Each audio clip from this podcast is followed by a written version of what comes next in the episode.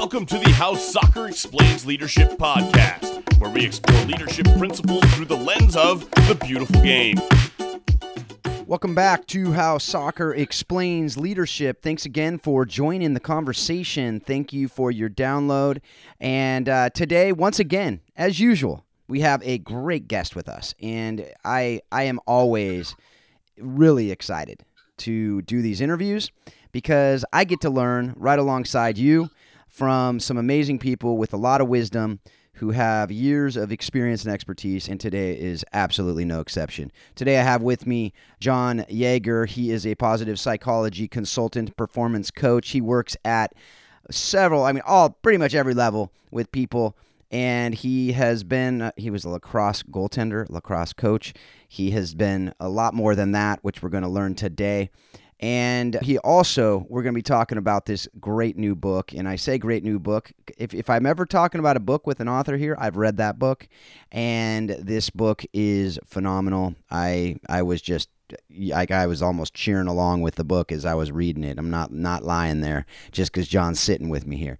So definitely grab the Coaching Zone Next Level Leadership in Sports. If you're listening to this podcast, you will love that book, and you'll hear just some snippets from it today. If you haven't done so already, uh, rate and review the show wherever you're listening to this. You can do that. And also join the Facebook group. That's just really the best place to connect with us. That and email phil at howsoccerexplainsleadership.com if you have any thoughts on how we can make the show better, any guests that you think would be great fit for this, even if that guest is you. Go ahead and drop me an email. I just had a fantastic email the other day from a upcoming senior in high school and she actually did answer the Shakespeare to thine own self be true quote Polonius in Hamlet for those of you who are wondering. So, thanks again and John, welcome to How Soccer Explains Leadership. How you doing? I'm great, Phil. Thanks for having me on today. Yeah, definitely, definitely. You know, we always start the interviews with one of my favorite parts of the interviews, which is just you being able to share your story, just how you develop your passion for sports and leadership, and you know, particularly the positive psychology. This idea of you know a lot of a lot of times we don't see it in sports, so maybe that's where you got the passion. I don't know, but uh, don't you just share with us? And a lot of people probably don't know who you are, how you developed that passion, and really got where how you got to be where you are today. Well, I'm a Massachusetts native, currently living uh, in Indiana, which is two hours southeast of Chicago. And and basically, my what reminds me most of why I do what I do now, and with all my sports experience, happened when I was 11 years old, and there was a July 4th road race in in my hometown, and I asked my mother and father if I could enroll and you know sign up for it, and they said, "Gay, great, John, go for it." Because I'd done some running. wasn't necessarily if I was any good at it or not. But anyways, we got to the uh, starting line, which was right before the parade was going to take off for July 4th. And I got on the line and I realized that everybody else was around eight to 10 years older than me. And I was this little 11, skinny 11 year old there. And I could feel my body just responding with all the stress and anxiety. So I looked over at my dad and he smiled at me. And that smile said everything in many ways, he was my first coach. His smile said to me, You want to do this? You don't want to do it? Your call. You make the call, John, but I'm here for you no matter what. So I bit the bullet, got on the line, gun went off. I finished dead last. Parade almost caught up to me. But I remembered out of that the ideas that my father was able to support me with hope, with, with confidence there, and, and resilience for that piece you know? And then it helped me in my own sport experiences. And after a while i kind of gave up running for some other different types of ball related sports. The other piece that really framed sports for me and what i do today happened when i was a senior in college at least senior eligibility wise i'm not sure if i was senior academically. I had some social side effects there at school.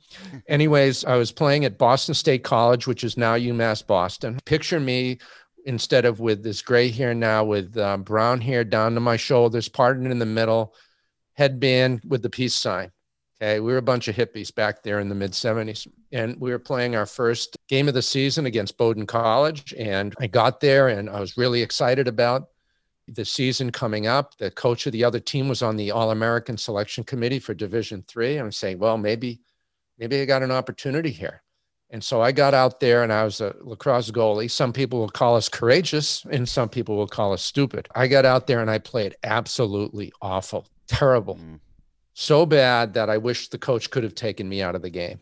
But my backup goalies really weren't ready for prime time. And so I stayed in there and sucked it up. And so for the next two days after that, I grieved, couldn't go to class, you know, and just because I, I that was my identity at that time and I had failed. Was I an imposter? Well, two days after that game, we were playing Middlebury College at home, and maybe there was a little bit of redemption. So we got over to the field, and Middlebury players, you know, we're a bunch of hippies with all this long hair. In fact, Ronnie and Jemmy, one of our players on the team, shaved half his beard off before the game to pump us up. So that says a little bit about where our mentality might have been at that time. So the rest of the, the other team, Middlebury was really really clean cut players. Their head coach was a big guy. Rob Pfeiffer looked like he had a high and tight haircut and uh, just was kind of barking out instructions. And I said, okay, I'm going to be optimistic. This game's going to go well. Jumped in the goal. First two shots go in on me. One over my shoulder, one through my legs. Good shots, but saying like, hmm, I haven't stopped the thing yet. Yeah. I am the imposter. Well, for, fortunately, when Middlebury got the ball again, they took a shot and I made a really good save. And it was just, I just reacted to it, made it, cleared the ball down there. We scored on it. Then we scored the second shot of a goal a game. And then I just made the next 30 saves and we win the game six to two. And best game I ever played in my life, bar none. But that's not why I tell the story. That was more a performance. But the relational piece to this happened in the second period when Pfeiffer asked for a timeout for the officials and, you know, called, he said, timeout Middlebury. And so the officials gave the timeout. We dutifully ran to our bench and the Middlebury players ran to their bench. Remember Ronnie? He ran to their bench. And we're saying, oh, there really is something wrong with Ronnie beyond the beard. Okay. And we're going, what are you doing there, Ronnie, with our Boston accents? he jumps, goes through the huddle, and the Middlebury players are saying, you know, this is forbidden. You don't do this. He jumps on the back of the coach of the other team. Coach turns around, shocked. Ronnie takes his arms off the coach, takes his helmet off, half a beard. They look up at each other and they both begin to smile. Then they both begin to tear up and they embrace each other. And we're on the Bow State bench, we're saying, what's going on here? Well, the backstory. When Ronnie heard the voice, the last time he had actually heard that voice with the intonation and inflection of Pfeiffer was six years before in the jungles of Vietnam, because Pfeiffer was his platoon commander there. Wow. Everything just stood still. Longest timeout, best timeout of all time. And that happened to a month 45 years ago. And I still remember that moment as if it was yesterday. I actually became friends with a variety of players on the other team, Middlebury team, because of that. Because the power of not just the competition, about the collaboration and the mm. connection that you need both of them to actually make that sports experience work. And those two experiences really helped to form me in the work that I did as an athlete, but also as a coach of coaches down the road. Yeah, I mean, I, I think uh, we could probably just stop right here, and it would be well worth the uh, the time. But fortunately, we have a lot of other great things to talk about too. That's an amazing. That that is one of the most amazing stories I've ever heard. That's that's just incredible. Which is obviously why you tell it, and you can tell it with such vivid detail because it. Those are the things that make impressions on us, right? That that just last. From the goalie standpoint, it, same thing in soccer. We we we often say when I'm coaching keepers, I say you got to have a little bit of crazy in you to play this position because sure. uh, if you don't, then it won't work. But but let let's go. Let's move on to, to the stuff that I just I'm so excited. I didn't even know about that, and so I'm just excited to what else is going to be surfacing throughout this interview. But really, this this book that you we're going to spend a good chunk of our time today talking about this book. There's so much in it that I would love to just spend hours and hours. We don't have that much time, but we're going to talk about some nuggets. The good news for you out there, folks who are listening, you can go grab this book again, The Coaching Zone: Next Level Leadership in Sports. You You can find it on Amazon, really wherever you get books. So, but I, I always like to hear from authors because I wrote a book. I want to, and I, and I know I had a why behind it. What was the why behind writing this book? And it might just be what you just talked about. And really, how did you develop this content? I know you co-wrote it with someone else. So, so how, what did that look like? What was the the impetus of the book? And uh, just really, how did you develop the content? Because I know there was something special there too. Well, Phil, I think through many, many years of experience in sports and, and playing under a variety of different coaches and then becoming a coach myself and being exposed to seeing how other coaches do things. And then as I became a coach of coaches later on, began to see some similarities that equated and correlated with effective coaches. So, you know, eventually over time, I started putting pen to paper with this and began to find out, you know, just that there was these these these similarities that were on on on there. And I felt so. I what I did is that I went and interviewed 50 coaches and three or four or five different sports psychologists, sports scientists, to actually put their thoughts into this and around a framework which I saw for the book. And that was kind of the the impetus was seeing coaches in action and and then and then providing a vehicle or a gift to coaches, if you may, to allow for them to to to kind of see themselves and have greater self-awareness of the important responsibility and the opportunities that they have in how they serve their athletes. Yeah, and it definitely did that. Definitely was a gift to me. So I want to thank you for for putting that together and, and actually, you know, putting the blood, sweat, and tears that I know goes into a book and, and getting it out there for us. Well, you know, you kind of frame the book around the three the, the focused leaders, three lenses of concentration, really self, others, and the wider world.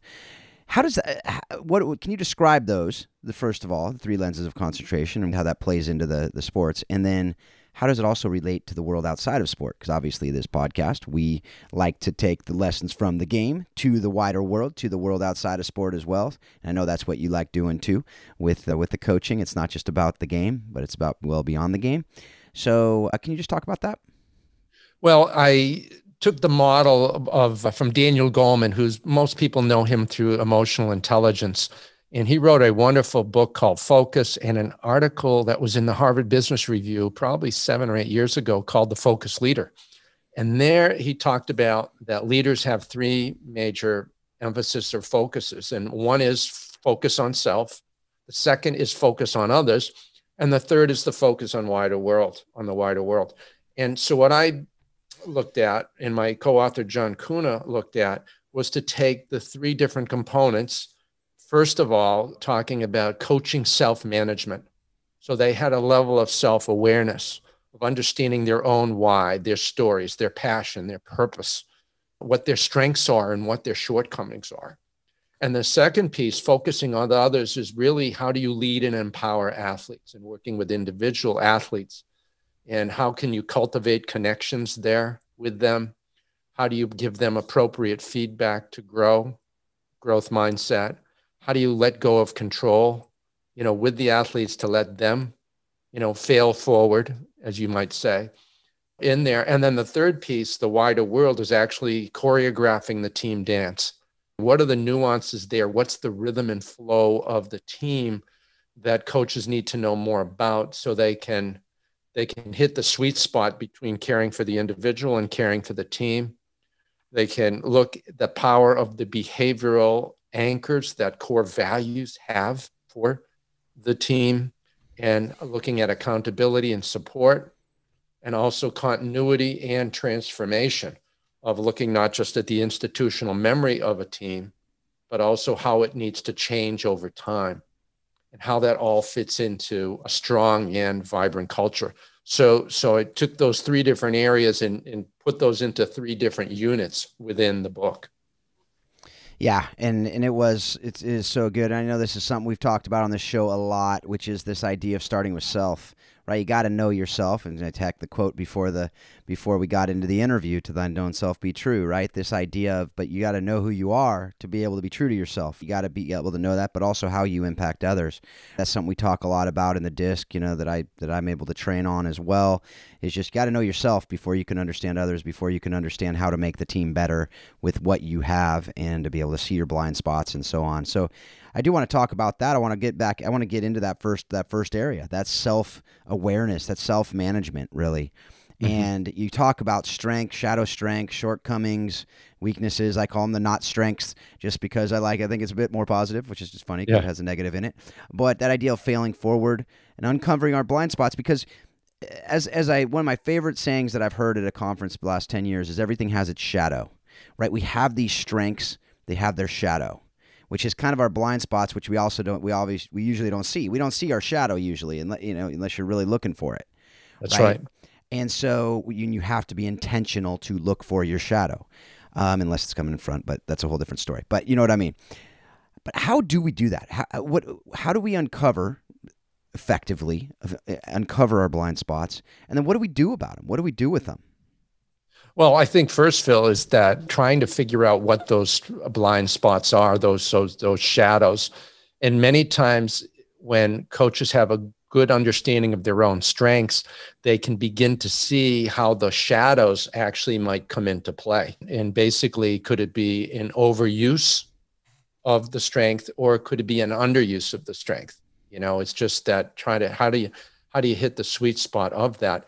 But having that awareness there and beginning to see in some ways with self-awareness that when i do act to the shadow does that really work for me? Do i get that gut feeling? You know it reminds me of a story that i had of an athlete that i had worked with many many years ago. He was six foot three 228 pounds 5% body fat and just an 18 year old man child okay? Mm-hmm. and basically he ended up getting thrown off off a team because as a captain too, but is thrown off the team because he he really is going behind the coach's back and trying to sabotage things to take care of his own business. So he he ended up you know getting in touch with me that evening after the coach uh, dismissed him from the team. He said coach can we meet tomorrow? And i know he wanted to get out of jail card. I wanted me to talk to the coach to let him back in. It was just a just a just a moment lapse but it wasn't a moment's lapse for him. Of course there was a level of immaturity there and that his system one or automatic thinking could he couldn't control that. But basically i said okay i go we'll we'll meet. And and so he actually came to my office the next day and after at the end of the day. And he came in with the puppy dog eyes you know they got this huge kid who just was really looking like he's lost and trying to get my empathy or, or sympathy. And i could have said to him i go glenn what were you thinking? And then he would have melted mm-hmm. okay? But instead i decided to make lemonade about it and i asked him what his strengths were. And he said two of his top strengths were leadership and humor and playfulness and I asked him, tell me two stories about that. So he told me a story about leadership and he told me a story about human playfulness. And he goes, Coach, I'm a funny guy. Modesty wasn't one of his strengths. and I go, I, I guess you are, Glenn. And those were two great strengths. And it kind of broke the ice. He kind of loosened up a little and stuff like that. Then I looked at him straight ahead and I said, if you use those powers for good with those strengths, what what happened in these situations with the coach? You know, what was going on, Glenn? What was going on? And I just looked at him and I just stared at him, kind of letting him to be there to declare himself, actually getting him to feel a little uncomfortable. Well, he just stared right back at me, didn't say a word. So around 40 seconds later, I put my head down and I said a little prayer to myself. I said, How am I going to make, you know, how am I going to make this thing work here? Then I looked up, and when I looked up, a tear was coming down his cheek, and then he began to sob uncontrollably. And I'm saying to myself, not to him, I'm going, yeah, yeah, something yep. happened. Yep. Not to him, okay? Of course, but something did happen. And then he realized at that moment that his leadership, taking in that negative direction, got himself in trouble. And his humor and playfulness with his sarcasm and the way he was acting was only working for his own benefit among the other mm. players. And at that moment, he got it. He realized that. I had spent around 20 to 25 minutes in the room with him that day, but it was giving him time to actually experience the idea of like, this is this is my blind spot. I guess I have that. And I can go there in a moment's notice. He went and talked to the coach later that evening, and the coach let him back on the team because Glenn was authentic with him. And, and even though Glenn could not be the captain anymore, he was a informal leader on the team. Okay, ended up, you know, graduated, went and played Division three football for several years there at a, at a, at a school, and then is now a uh, captain in the uh, U.S. Marine Corps, flying jets somewhere around the world, hmm. and looking at his other soldiers and hopefully leading them in the ways that he learned how to lead himself. So getting to that blind spot can be hard at times, but if we if we never help coaches get there, it doesn't change and and and it's really trying to feel comfortable with being uncomfortable but i'd say one way to get there is to notice do you ever take your strengths too far or not enough mm-hmm. and that mm-hmm. usually leads them into that blind spot absolutely and i think that the thing there that also comes very clear is you got to be really as we talked about earlier you got to be really intentional about knowing that strength to even think about it yes, rather than exactly. just acting right? And I know I I mean you you could have been describing me at 18, right? I I sure, yeah. I would have probably described myself very similarly. And what we find, anybody who has that sense of humor knows there's that shadow side, that sarcasm that hurts people. And most of the time the people you're hurting are never going to tell you. They're just going to withdraw. They're just going to tuck it away. And then it'll probably come out later someday, but people just won't like you and then that will gut you because typically the people that are leadership, sense of humor, fun, love people and want to please people. And so it's it's man, it's hard. But if you don't understand, especially the younger, because we got so we need to help these kids become self aware. It's not just something that's going to happen. We have to coach them to be self aware, to understand that their strengths are awesome, but they also have that shadow side. They also have that blind spot that usually comes straight out of that strength. And it's usually something that is, like you said, excess or not enough. And the thing that the other thing about it, I was just curious to hear your thoughts on this. One of the things I also I, I love, I can't remember who said it, but I say it all the time. I quote him. I probably should figure out who said it because I do quote it all the time. But they talked about the fact that, look, your people know that you're messed up. Your people know your weaknesses. You know, your teammates know your weaknesses. So if you're not taking the time to understand them, you'll probably lose some of that respect. But when you understand them and own them and you actually say it to them, they're probably like, yeah, we already knew that. But yeah, you actually yeah. gain respect when you let them know that you know that. Do you agree with that? I totally agree, and it, that's you know reminds me of leadership and self deception. Mm-hmm. You know, and, I just, think that's where I got it. I think that's where yeah. I got it actually. Yeah, yeah, and it, it is that other people are going to know this, and and and as soon as that person who's trying, you know, this, this athlete or a coach trying to preserve their ego and saying, nope, nope, nope, I'm all set, you know, is actually doing themselves a, a disservice there yeah. you know, and not allowing for a level of vulnerability, trust to come out where they can feel comfortable with communicating to other coaches, other athletes, to to help them to work through some of these different areas. And this has this has incredible implications outside of outside of the sports experience. You know, yeah. you know, and as athletes grow older into adulthood, that they can they can catch themselves on this before it's going to save them a lot of agita. Yeah, absolutely. Yeah. Well, I mean, you just said it.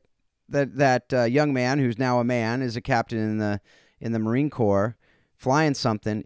That may not have happened if he wasn't self-aware. He probably would have had some issues, arrogance would have gotten in the way. But by becoming self-aware of that and seeing that it actually hurt people when he did certain things, to be able to take that step back, became a much better leader, and probably that had a lot to do with the man he became today. Which again, folks, if, if you as coaches are listening to this and you don't realize the privilege and the honor that you get to be able to impact these players in their formative years, take a step back and really realize that because it is a privilege. It is something that we get to do, and it's an amazing privilege. So I, I hope that you take that seriously and you're learning from this. Grab this book learn from it and take your leadership to that next level. The, the next, you know, and the, and the, next thing I want to talk about is this idea of, and, and uh, you know, maybe a long conversation, it may not. It's just this idea of harmonious passion and obsessive passion. We always talk about passion.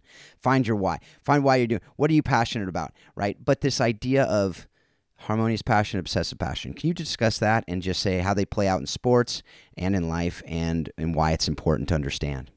Yes, Robert Vallerand and Genevieve Mageau in, up in, in the Montreal area at, at um, two different universities there came up with this this concept of doing a lot of research and that harmonious passion is literally about knowing that as a coach that that coaching is one part of your existence. It doesn't overtake you. And coaches who have harmonious passion tend to be more resilient. They tend to have higher quality relationships with their athletes. Then have more positive emotions because they're not putting all their eggs in that one basket that time. It's just one part of their value system, you know, that that they, they operate as coaches. On the other hand, coaches who have obsessive passion, the coaching tends to conflict with other areas of their life. They tend to get, you know, they get, tend to get so so deep into focusing on the sport, okay, that they lose other sight of, of other things that are going on in their lives and their other relationships can can be hurt. They can be less adaptive. They can overcoach and micromanage instead of giving power off and uh, to the athlete. So they give less athlete autonomy, supportive types of relationships out there and it's it's the idea of getting coaches to see if they're if they're going a little bit too far with that that might happen and one way to tell that is just you know how how are things going out there you know? And one thing gets in the area of too that that can talk about obsessive compassion is the acronym halts h-a-l-t-s which stands for hungry angry lonely tired or stressed out. Okay this happens to all coaches at sometimes even very very effective coaches. This is not to say that coaches can't be really strong and fair and make sure they cover all the bases that they need to do to be a good coach. That doesn't mean they're obsessive. But when it takes it a little bit too far, okay, then that's that's it. And when somebody is in halts, you know, if you can think of the Snickers bar commercial with the actress Betty White, mm-hmm. okay, and this guy is is just like he's just kind of like kind of out of it and then he he somebody goes to tackle him with he got a football there and it turns into Betty White there and he realizes once he eats the Snicker bar he's he's all set to go he's back yeah. in back in the right frame of mind I think that's kind of a I think a helpful thing you know I I think of uh, sports psychologist Adam Naylor who who thought uh, you know I mentioned a story in the book about you know a coach that tended to be pretty obsessive about making sure that his players were taken care of and whenever the officials would make a call that he didn't tend to agree with, he would just get over the boards. And, and there's a typical thing put his foot on the top of the boards and kind of yelling and screaming over the boards. And after a while, the players kind of like backed off from that. His athletic director said, You know, the kids think you're crazy. You know, you better, you know, you better calm down. But he goes, Well, I'm, a, I'm an emotional guy, but I kind of get into it too much. Well, you know and so what adam worked with him and, and and talked with him about and says you know instead of when you start feeling that emotion come up instead of going right to the boards and attack take a step back so your back goes up against the glass behind you. And then move forward there. And in that moment it allows you not it allows you to slow down your thinking process. Okay? And at the same time how you end up communicating to the official or to your other your players is going to be a little bit different. Mm. but what he what this coach was so focused on the emotional aspects of the sport it got him into trouble an awful lot mm. but learning other ways to say yo this is something that i can practice that i can do and then it'll help me be more resilient and it will allow for me to have more positive emotions to come out there yeah. So I think that's really important. Now, I, I, I was talking to one coach who was in his last year of coaching, 45 years of doing this, and he had he had actually retired from his his job as a special ed coordinator for the school district. So basically, he was just coaching. So you know, he would pull up every day at the end of school with his pickup truck and wait outside the locker room as players were coming in and greeting them. And at the end of practice, saying, Hey, how was practice today? See you later. Have a great night. See you tomorrow. Okay. And that was just in a level of harmonious passion. But then he was saying his wife before, but that for him wasn't obsessive. That was him just wanting to be, wanting to get the best out of everything mm-hmm. there too. So there's that fine line that you have. Yep. No, definitely. Regarding that. Yeah, no, and it's it is. I mean, a lot of this is a fine line. A lot of this is is not something that is eh, absolutely clear. Like we talked about, strength, shadow strengths, blind spots, all these things, right? It it takes. I've said it many times in this interview so far. Intentionality. It it takes intentionality. We need to be intentional in our leadership, and if we're not, it, it you can't just wing this stuff. Which is why we do this show. Which is why you write your books.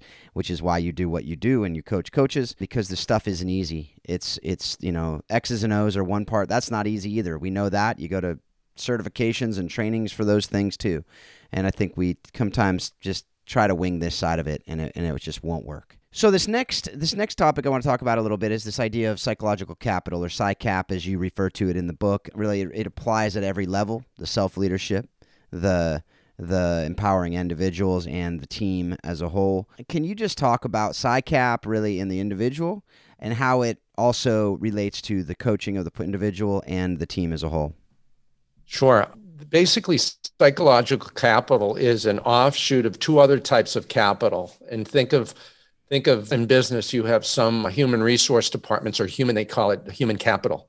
Uh, and human capital are the knowledge and skills of, of the employees the staff of the players okay or of the coach. You know that's knowledge and skills they have. Then social capital are the relationships that are developed. Psychological capital has been researched as looking at four different components. One is called hope which is basically setting goals, having pathways to achieve those goals, and also having the agency to be able to achieve those goals. So, and then there's also efficacy, which is confidence and, and being able to have and, and take mastery experiences where you've had confidence before and to build on those till you can get confidence in new areas. The third piece is resilience and resilience is, of course, adjusting and adapting to adversity and actually bouncing forward because of that. And then with optimism, being able to have kind of a positive, what we call explanatory style, where you have leniency for the past, an appreciation of the present, and you look forward to opportunities in the future. Mm-hmm. This can go by what Fred Luthans said at the University of uh, Nebraska at Lincoln, where he came up with this term and his co authors did called HERO, H E R O hope, efficacy or confidence, resilience, and optimism. And these, when these all work together for an athlete or for the coach, they the coach is probably right on target there with everything. But one of the things that I do in the book is actually break each one of these areas down. So, and with a variety of exercises, so coaches can help athletes actually to lead and empower them specifically there. Now there's also something called collective psycap or you know collective psychological capital.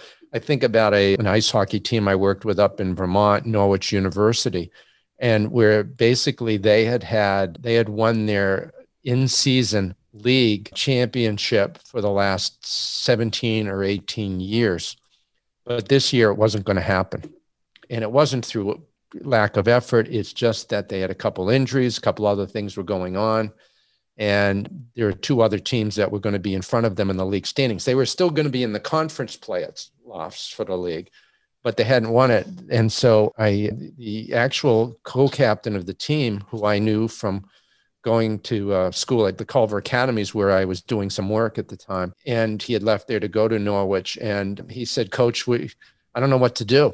You know, we're we're hurting." You know, and we we we don't know what's really going on with us, and in many ways, a lack of hope and a lack of confidence. So basically, I did this all online with them because I couldn't get from Indiana to to to Vermont in a in a quick, you know, as much as they needed the help. So there they are. They're sitting in the library, and they've got me on a widescreen TV doing a Zoom meeting and uh, basically talking about getting them into small groups and talking to them about what do they hope for as a team and getting them to actually be vulnerable with each other and communicate it because nobody wanted to say anything to anybody else about it. And individual players were taking the blame, feeling that they were they were blaming themselves, especially the veterans, for what was going on.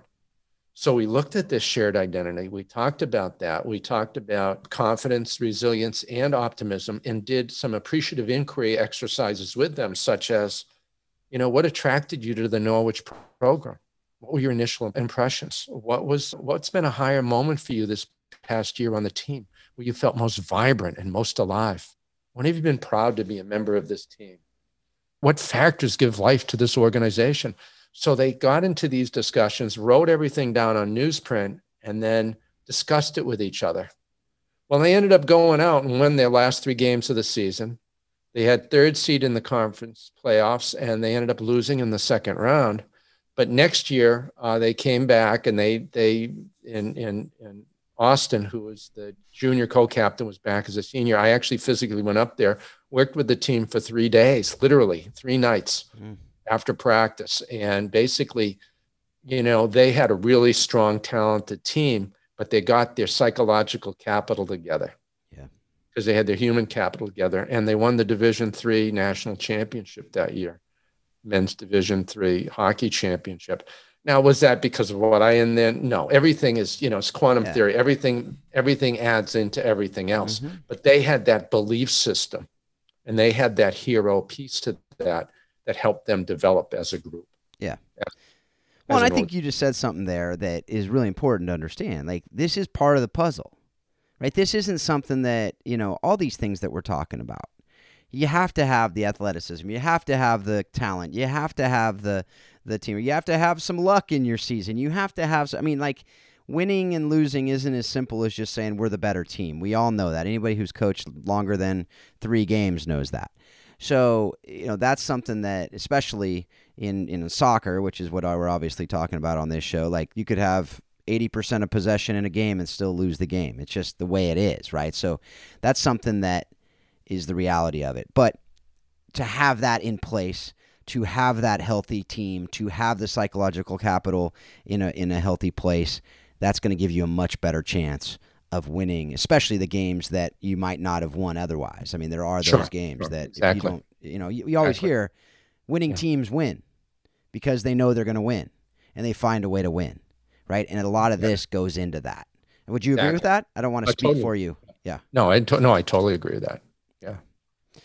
So the other thing that this that that chapter on psych psychcap raises, and it's one of these instances of polarity thinking, and I I absolutely love this because I talk about this a lot in in different in different settings.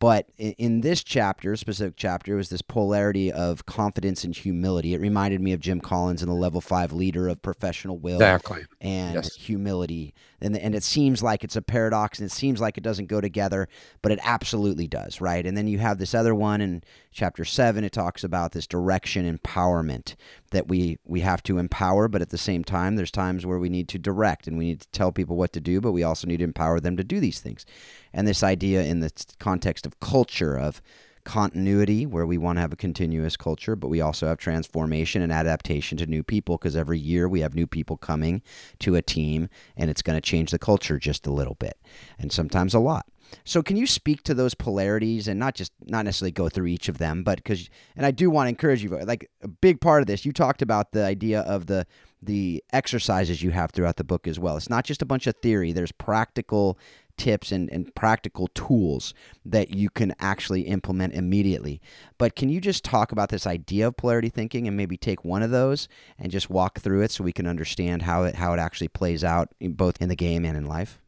Sure. The the polarity thinking basically is polarities are actually, you know, two things that are different perspectives or strategic objectives or values that tend to be opposite one another, but they also need to live together, as you were saying, Phil. I mean, one of the things I think of right now in, in our political system are conservatives and, and liberals, you know, and just that the and, and it almost seems like they're being polarized. They're mm-hmm. polarizing mm-hmm. each other from each other, as opposed to finding out, you know, if we were to talk about someone to say, well, we're moderate or go across the aisle and bipartisan and that's in many ways more of hitting the sweet spot of a polarity. But there's and but with the polarity is is that that there's good on both sides. And we may prefer one pole to the other, but we need to find out what's also good on on either side. So for example, you may have a coach who's confident okay and and and that, that also can balance their capacity to be humble at the same time similar to uh, level five thinking, Jim Collins, you know. The the but if a coach is overconfident and does that to the detriment of being or to the neglect of being humble, then you get the downsides of confidence, you know, which are going to come out as being arrogant. Okay. And and in the book, we have seven different polarity exercises where coaches can actually can go in there and actually figure out where you fit and put together action steps so that you can be able to balance that. Then, if you're so humble uh, to the neglect of overconfidence, you're going to come across meekly. And that may not be as good there, too. So, it's finding that sweet spot. What you need to do at the right time for the right reason is really, really important. And that's why I think effective coaches really get polarities. They may not use the same terminology as we're talking about right here, Phil, but they're actually they're actually actually doing that in the day to day. Now, for example, with direction and empowerment is huge. Mm-hmm. How well do I direct and provide direction to my athletes? How well do I empower them? And if I over focus on providing direction and too much direction, I micromanage. Okay. And they feel beholden to every whim or direction or instruction that I give, which in some ways, some athletes will say, well, then I don't have to take as much responsibility. Mm-hmm. Okay. But if the athlete's empowered also, okay, and that there's some letting go of control by the coach so that the athletes can fail forward and make mistakes, but actually grow from that and actually come in. You know, Katharine DeLorenzo, who's the yeah, uh, women's field hockey coach at Middlebury College in Vermont, says she she wants her players to be known to each other to feel relevant. So she welcomes them to talk about it at the halftime or at a timeout of a game. And she'll say, What do you see that's going on out here that I don't see? the player says, you know, well, you know, we're not transitioning the ball to the other side of the field at this time. And remember that happened in that other game we had against that other team. And so we need to do more of that. She goes, Yeah, you're right. You're absolutely right. Let's go out and do that. Okay. You're all set, ready, go break the huddle. Mm-hmm. Okay. And so, so that's that capacity to do that. And with continuity and transformation, it's important to stay beholden to the institutional memory of an organization.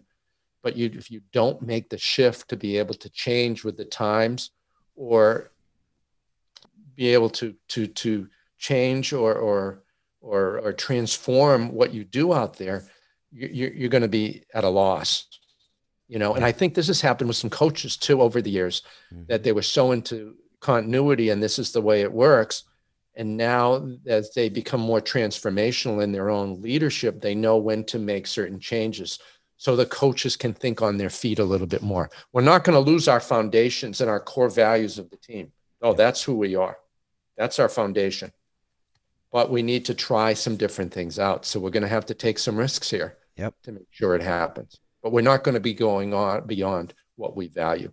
So I find that that, that polarity thinking is, is just really, really powerful. It takes a while to do. And I love when I work with different sets of teams and athletic departments to do this. And at first, the coaches and the ADs look at this saying, you know, what's this all about? And then once you see it, they buy into that we have all these polarity maps that are put up on the wall and that you see the athletes going through this and they get it. It's yeah. really cool stuff to see. That is so cool. I mean, so much just went through my head, just as far as the analogies to parenting, the analogies to leading a nonprofit, a for profit, any company, Fortune 500 company. I mean, these things apply to all of those things. Just thinking of direction empowerment, I was thinking about the game that I coached on Tuesday at halftime. Went to the goalkeeper. What'd you see? Did you see anything else other than what we just talked about and exactly what you just said? And in that instance, she said no. In the game before, she said, "Yeah, I saw this, this, and this, and it was absolutely right." And but from her perspective, it's a completely different perspective, which gives us that you know perspective angle, which we've talked about a lot of times. We talked about it in a Dell Jones interview. Uh, he's a referee. We talked about angle and perspective and the different ones and how that applies. And and I just think about direction and empowerment to talk about the idea of you know doing the dishes with your kids riding a bike with your kids do you you, you got to tell them how to do it and coach them and, and direct them how to do it but you got to let them fail. You got to let them blow it and figure out how to how to be able to do it on their own or else you're going to be doing the dishes for them the, their entire life and you're going to be having training reels or holding the back of the seat their entire life. That's not going to work right? And so how do we do that? What does that look like?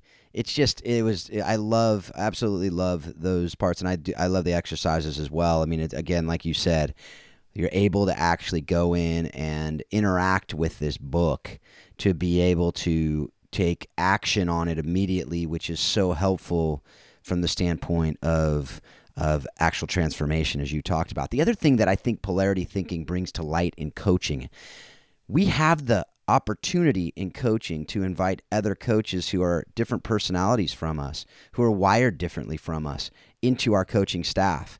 You know, don't just get a bunch of yes men or yes women that are like you that are going to coach just like you.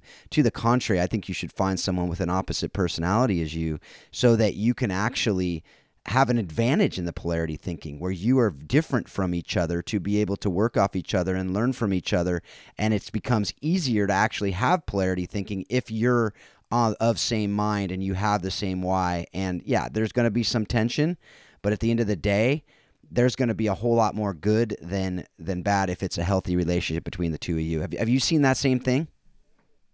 Can you reframe that again? Yeah so basically in a coaching staff to be able to have kind of polarity personalities on mm-hmm. the coaching staff helps in this polarity thinking, being able to navigate some of these things that might not be otherwise. As you're talking about continuity transformation on a culture, for some personality, that's easier to embrace than other personalities. And so to be able to have that in the staff, to be able to talk with each other in, in that, to be able to embrace it maybe a little bit easier and to kind of coach each other as you have in, in European football with the manager and the trainer right? You know, they're different and it takes different minds oftentimes to have that trainer and the manager. And so, what, what, do, you, do you agree with that? Absolutely. Absolutely, Phil. And it's almost reminds me of Abraham Lincoln and the team of rivals. Yes. Okay. Is that you have people that are on different poles. Mm-hmm. You know, that, that some may be more competitive, some may be more collaborative. And that's a polarity in and of itself. So we, so co- other coaches begin to see the value of one pole that they may not have that they may have been biased against in the past. And this allows to that. And when athletic directors allow for that dialogue to happen within an athletic department, whoa, then you know you've got something something going on. You know, I see this with at Middlebury College with Erin Quinn, who's the athletic director there, Division three school. I mean, just just really, really powerful. And then literally a three hour workshop on polarities with their athletic department with their coaches and basically going back and forth and seeing this and to understand that is really really important. So i think that's that's key. That's key. And if you're not doing that you're you're missing out on on some self-awareness and institutional awareness. Yeah. And personal growth. I mean there's so much there that, that having other people who are close to you who you trust to be able to actually uh, feed into that and speak into that, speak truth into you as well to help you become more self aware. This isn't a one and done process, by the way, folks. This is something that's continual, and you'll be doing this the rest of your life, hopefully, if you're a true leader. Leaders are learners, right? So you're continually learning about yourself, about how you can do all this stuff better. And that actually brings me to an interesting thing there, is, or the, the next thing I want to talk about is this idea of cultivating connections and how coaches can cultivate and build that trust build the empathy. You know, you know, you talked about five five behaviors of a cohesive team. Patrick Lencioni. We talk a lot about Patrick Lencioni on this on this show. But what can you just talk a little bit about that cultivating connections, what it is, why it's important, and how we can do it well? Well, I think the connection is critically important so that when there's communication between a coach and an athlete or coach and the team, that that it's taken and there's not these ne- negative triggers that come off on either end of this. And so basically, I, I, look at three important areas. One is the development of trust. And I mean, that's a no brainer. Mm-hmm. Okay. But this idea of Lencioni talks about vulnerability trust, that your willingness as coaches and athletes to take risks, to be able to fail forward without being judged as a human being okay there. And then the second is coaches showing empathy whether it's cognitive empathy the perspective of the athlete or their feelings the emotional empathy or it's just as important as empathic concern phil which is basically saying i am here for you. Mm-hmm. what do you need from me right now? You know and that's that's really speaks volumes you know to the athletes. And then the third piece out of that is is mattering that each athlete is known to each other athlete and coach okay, and that each athlete has a scope of contribution that they have for the team, and that is clear from the coach to the athletes, and that and that within that that that the, the every athlete matters, okay, no matter what, and that they feel part of that, whether the athlete goes down with an injury or it's less playing time just because they don't have the skill set just yet. Those are the things that are really, really important. And was that something that coaches just get? Well, some coaches, yeah, many great coaches, you know, effective coaches have that. And if coaches don't find that they have that relationship there and they don't work on that, then then that's something that they need to see as a shadow side maybe. Mm-hmm. And then to come back and to find some different strategies. And in the book we talk about a variety of strategies to get coaches to the point where they're making sure that every single athlete matters. Yeah, and you know, this is this part here is exactly why I train on the disc and I help coaches understand their team. I mean, it's just a tool to be able to use, and there's other tools, obviously, but to be able to understand and show that you care, to be able to individualize, you got to know each of them, and they're all wired very differently. It'll also help you understand when they're unhealthy. And, you know, if they're not acting in their strengths all the time, then you can start going, is there is are you okay? Is there something going on? And if you're able to do that before they even tell you, that's powerful as a coach and that makes impacts on players. I don't care what your personality is. If someone can kind of read you because they know you and they study you, that that's that's powerful and that's that's real and that's something that as a coach you can go to that next level. I mean, I, I keep saying that I you know, even if it wasn't the subtitle of the book, I keep saying it because it is. It really is that next level. It is, and that's I assume why you called it that. So it, it's something that most coaches aren't doing. It'll set you apart. Mm-hmm. It'll make people want to play for you, and it'll also make people want to give more than what they thought they had for you. Because, like, I mean, I imagine if that if the guy at the beginning of this this episode, if he played for that Middlebury coach, he would have done whatever that coach told him to do or asked him to do or encouraged him to do, and then some, because he trusted him, he believed in him, and he knew that he cared about him. Exactly. That's exactly. Yeah. It's quite simple. Now it's not easy, but it's quite simple. No, no, no. You know that that's the truth. Yeah, it, and it's and it's just that getting getting to that point, and when it shows that the matters, you know that the athletes pick up on that really right away. They mm-hmm. certainly pick up on it if they if if if the coach doesn't matter. Yeah. You know, if the coach doesn't feel as if they matter. Yes. Absolutely. Absolutely. So one more, you know, thing that that I want to talk about on that individual is is the effectively challenging the the athletes.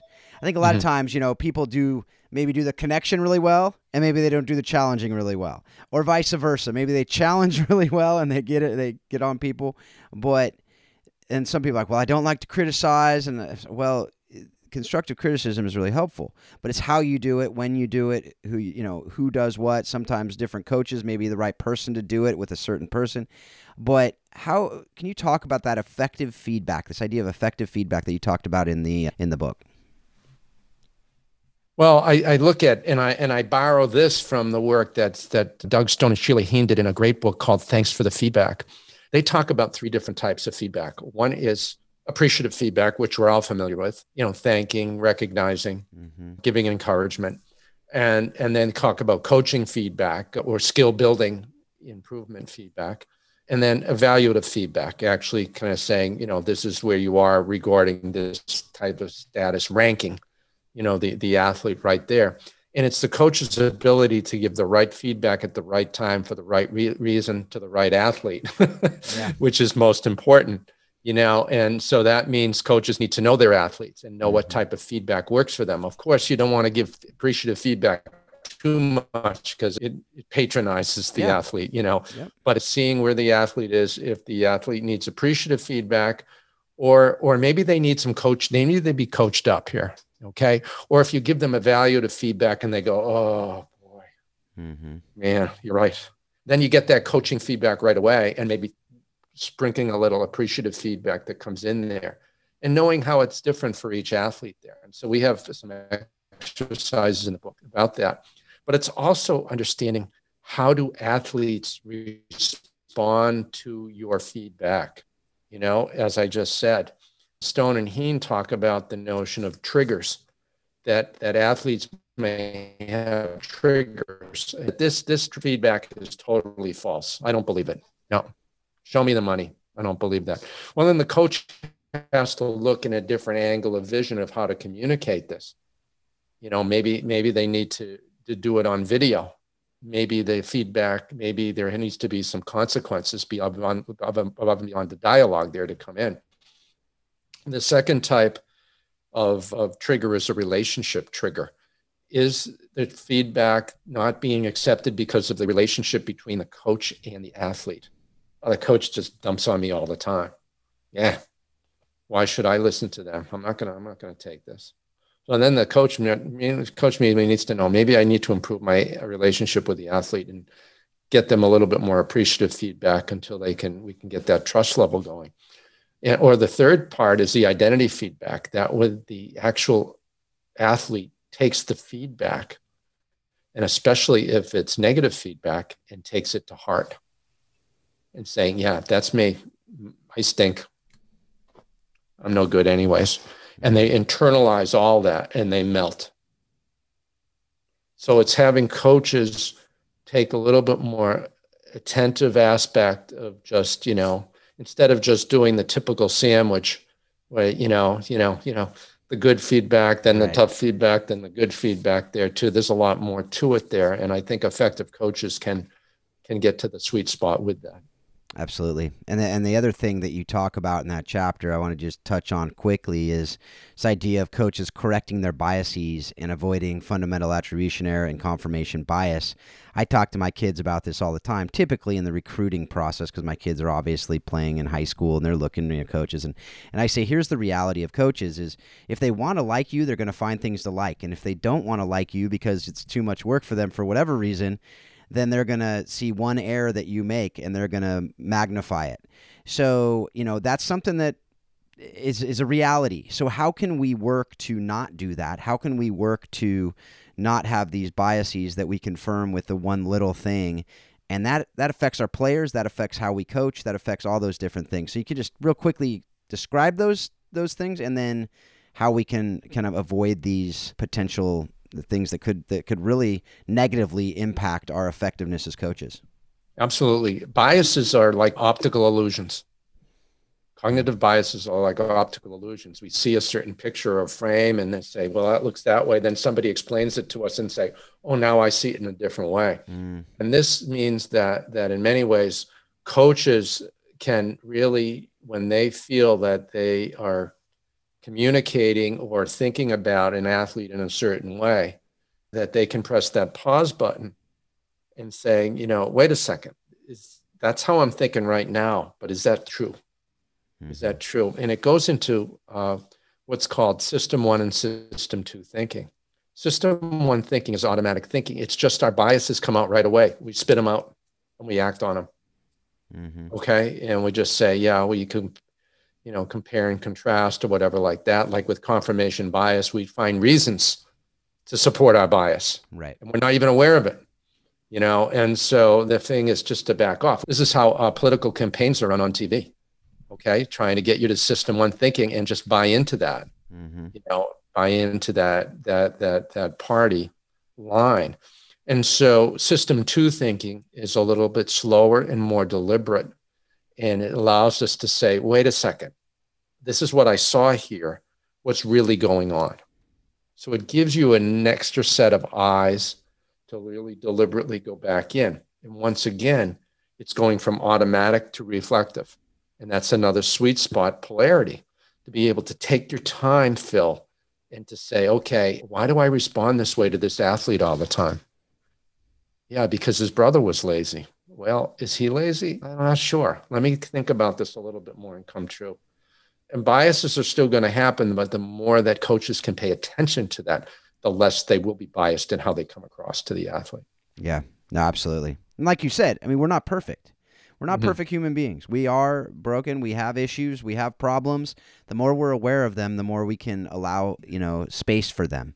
The more we can allow that margin to be able to take that time to reflect. Because there is a place for muscle memory. There is a place. We know that. We need our players to go out on the field and play with muscle memory. If they're thinking the whole game, it's going to be too late. They're going to be one step behind but there's also a place for that reflective thinking to take a take a breath to not just rail into someone you know the whole praise in public and and criticize in private there's a lot of truth to that and you know sometimes you got to get on it right away but most of the time the vast majority of the time you have the ability to take that step back and go okay let's just wait till i'm able to talk with this person when i'm of the right mind too and you know, and to have that judgment of when it's the right time and when it's not, I think is massively important.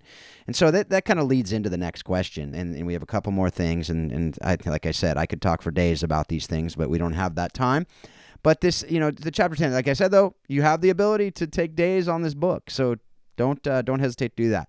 But the, the, the chapter 10 is the, choreographer and the credo. I just love the name of the, the title of that chapter, first of all. But you talk about there the systems dance, this idea of managing tops, middles, and bottoms, and the importance of core values in that. And can you, can you just talk about that, that tops, middles, bottoms, what that looks like and that, that choreography of the team and just the dance that you talk about there in the, in that section? Well, every time there's a there's a dance, and the, the, there's a dance going on, and when teams struggle, there tends to be a, a misstep in the dance between the coach, the team leaders, captains, seniors, etc., and the rest of the team. This could be put into equating them to what Barry Oshry talks about in his work on the mysteries of organizational life about tops, middles, and bottoms. So if the coach is the top of the team, and then the middles are the captains, team leaders, and the bottoms, and and I don't mean bottom feeders. I mean it's yeah. just you know, does uh, is the rest of the team. When things are not being empowered and the coach is playing with biases too much and not connecting well with the rest of the team, it throws everybody off. And and basically players, the team gets disempowered because they don't feel as if the coach is listening to them. And one of the typical actions that happen is that the bottoms and the team bands together because they need to feel that they have some sort of shared identity here. And they blame up to the coach who feels responsible to the team and an overwhelming burden of responsibility for the team. Well, where are the captains and team leaders in the middle? They're right in the middle and they don't know where to go. They don't know whether to, you know, mm-hmm. okay, I got I got to give airtime to the coach, but I also get to give airtime to the players. And they coach and, and the players they, they want me to take sides here. It feels like this. I don't like this feeling at all. And i'm not empowered at all. However when coaches empower their athletes and their team leaders captains by sharing the responsibility sharing the burden because the athletes have most of the burden they're out there doing it and if they have voice, as I mentioned before about scope of contribution and relevance that you can have, that's empowered. Okay. And so, so, so the dance becomes happening more. And then the captains in the middle feel that they're empowered to bring out the best in their coaches and being able to echo what their coaches are bringing out to the rest of the team. So everybody seems to be doing it there. Mm-hmm. That's a very short description to a very complex thing. Yeah. But I believe it's very important for coaches to begin to see that because coaches can get to a point if they're disempowering and feeling disempowered that they're just going, oh, woe is me. Yeah. I give all my effort and time to the team and look, look what I get back. Nothing. Yep. Okay. And that's where they got you got to go back to your core values, to your polarities, to your ability to cultivate connections that are really important so that you can empower your athletes. Because when you're empowering the bottoms when you're empowering with your team is their capacity to take responsibility individual responsibility for themselves. And when they do that it becomes collective responsibility for everybody. Yeah like you said, there's a whole lot more to that. But I just wanted you to just tease yeah. it because you can, like I said, fortunately for all of us, there is the book. There is the chapter 10. If you, when you get the book, don't just skip to it, read everything up to it. And there's a whole lot more after it as well. So, unfortunately for all of us, we don't have too much more time today. We do have our last couple questions that we ask all of our guests. And so, the first one of that is what have you learned directly from sports? I'll say sports to you. Usually we say soccer, but I know it could be soccer, but it could be lacrosse, it could be something something else that you've learned, but that you use direct, you know, you've learned directly from the sport that you use in your marriage, your parenting, other areas outside of sport?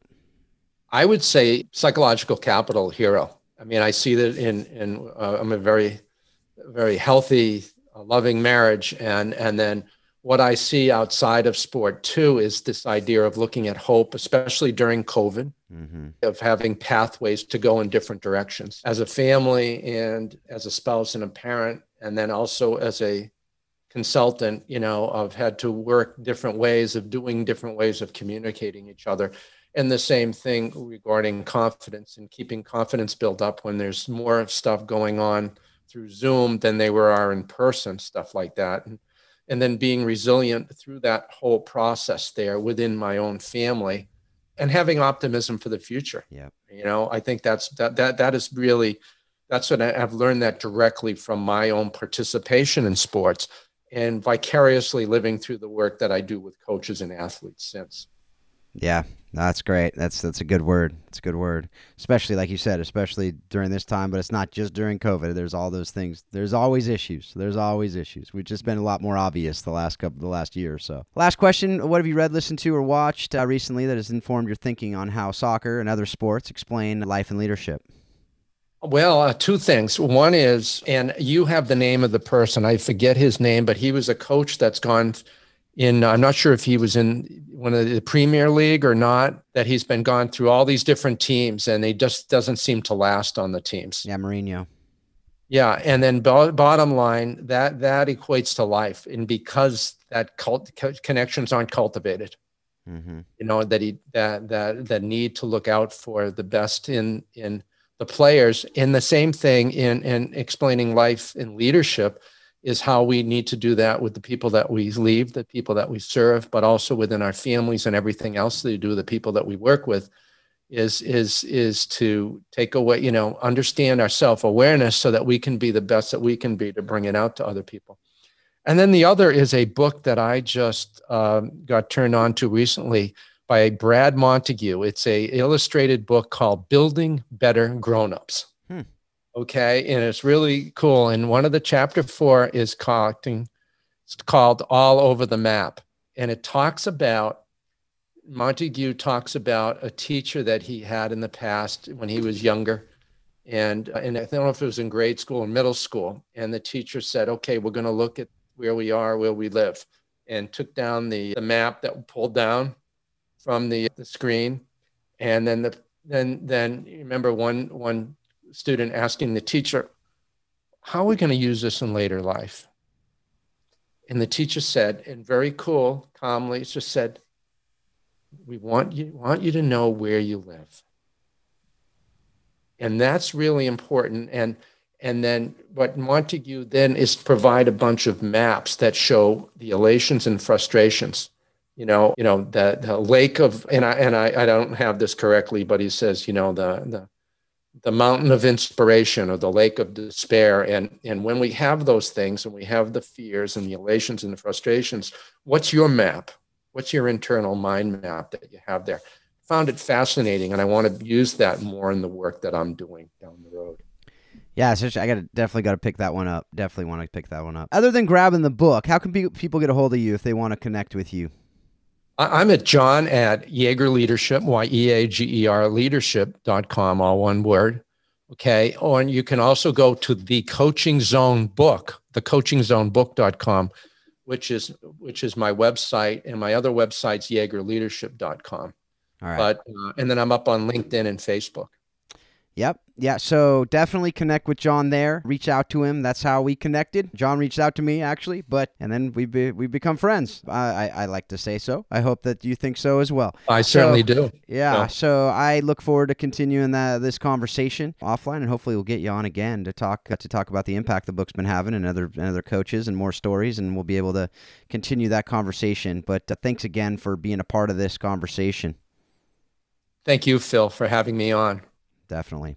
So, folks, thanks again for for your download. Thanks again for just again engage in this conversation where we can all become better leaders. That's why I do this. We I want I want flourishing all over the world in sport, and I think that it starts with us coaches. It starts with leaders, also in our marriages, in our parenting, in businesses that you're running. Use these principles. They they apply everywhere, And that's why I do what I do. I want to help you to flourish. I want to help you to be the best you can be and to encourage as many people to be the best they can be. So, with that, if you want to connect with me again, Phil at howsoccerexplainsleadership.com. Be doing some, definitely have some spots this summer. If you want to get involved with some disc training and, and some coaching in that regard, let me know. I'd love to talk with you about that. Otherwise, I just hope that you take what you're learning from this show and you use it to help you become a better leader.